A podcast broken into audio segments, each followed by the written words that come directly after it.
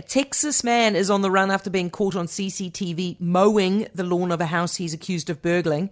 Now, police say the man took a lawnmower from the house, filled it up, and then mowed the front and the backyards before making his escape. The man has evaded authorities so far, but they did at least find the lawnmower abandoned in a nearby alley. That's weird, isn't it? Anyway, Oliver Peterson, 6PR Perth Live presenters with us now. Hey, Ollie. That is so weird, Heather. What, what a burglary. Mowing the lawn, just odd. I reckon I reckon there'd be a compulsion there, don't you think? Like Yeah. there'll be some sort of there'll be some sort of disorder where he has to mow your lawns. And and actually, if that's the disorder that you're suffering, I, I'd give you my address and invite you around, wouldn't you? Come round and use my mower. Anyway, what happened in this debate? How did it get so out of out of hand? It was so boring, to be honest. It was the most boring format for a debate ever, where you had three journalists asking questions and a moderator saying, Oh, you've had your 60 seconds, move on, your turn. And then finally, they just started to give it to each other. That's what you wanted. You wanted the shackles off. You wanted Morrison going Albanese, Albanese going Morrison. Look, it's, it, it is such a long election campaign, Heather. We're four weeks into a six week campaign. Polls are indicating today that Labor's going to win in a landslide all of a sudden. We were talking about hung parliaments for weeks. It's looking like a majority victory to the Labor Party in both the Ipsos and the Newspoll today. It's 56-44 Labor v uh, Liberal on that two-party preferred question. So where this is going now, and you started to see that in the debate last night, it's just getting very personal, attacking each other's character. And basically, I think Scott Morrison's going to have to go ballistic if he's any chance to try and still sway that one in four Australian who says they haven't made up their mind. What does ballistic look like?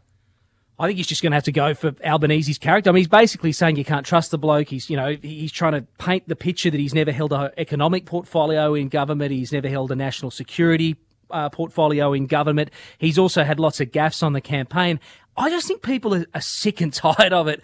Heather, it is dominating obviously the airwaves, the newspapers, all the conversations uh, on uh, on talkback at the moment. It is just election, election, election, and I just think because it's such a long campaign, people are just fed up with it. So, what do you reckon, Ollie? I'm going to get you to make a call now. Which one? Who do you think is going to win? Well, if you'd asked me at the start after the first week, I would have said Scott Morrison will win this. The Liberal Party will win this. I, I now feel as though the way it's gone on, and probably the best thing that's happened to Albanese is he had a week off in COVID isolation. His Yeah. people got sick of Scott Morrison. They're going to blame last week as well. Interest rates going up, even though it has nothing to supposedly to do with the government. Inflation's not good. I think people are ready for a change. I think Anthony Albanese will be prime minister. I think he will be prime minister within his own right, and if not, he'll be doing that there with some of those independent support. I, I really think that the government is is really struggling. Uh, to get uh, the any traction at the moment, it's it's been a really boring week to be perfectly blunt. We've got two weeks to go. The, the launch is next Sunday for the for the government. You know, we have these weird launches. Obviously, five weeks into a six week campaign. Uh, unless Scott Morrison can promise the kitchen sink and nobody's going to pay any tax for the next two years, I will wait with bated breath to see what the announcement is. But he's in big big strife. Okay.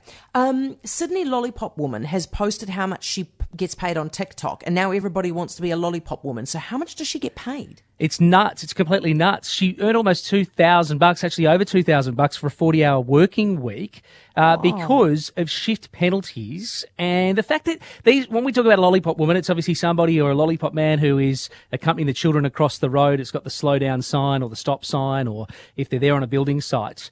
Uh, she's earning over two thousand dollars a week. Now, Heather, this comes down to again shift penalties and also the fact that you just can't get anybody to do the work that's available in Australia right now. So there have been thousands of inquiries at the moment. In fact, her TikTok video was watched 360,000 times as well. So many Aussies want a job as a lollipop man or woman and earning 2,000 bucks a week. It sounds pretty good if you can get it. Because it's not the worst.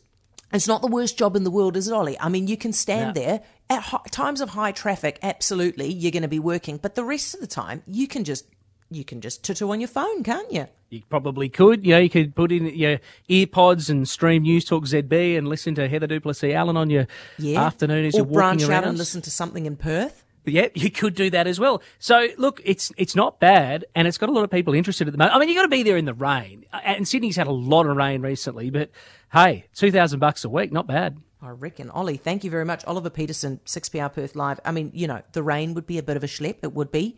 But at the same time, if you're bold, when the sun's shining, you can work on your tan, so it's not the end of the world.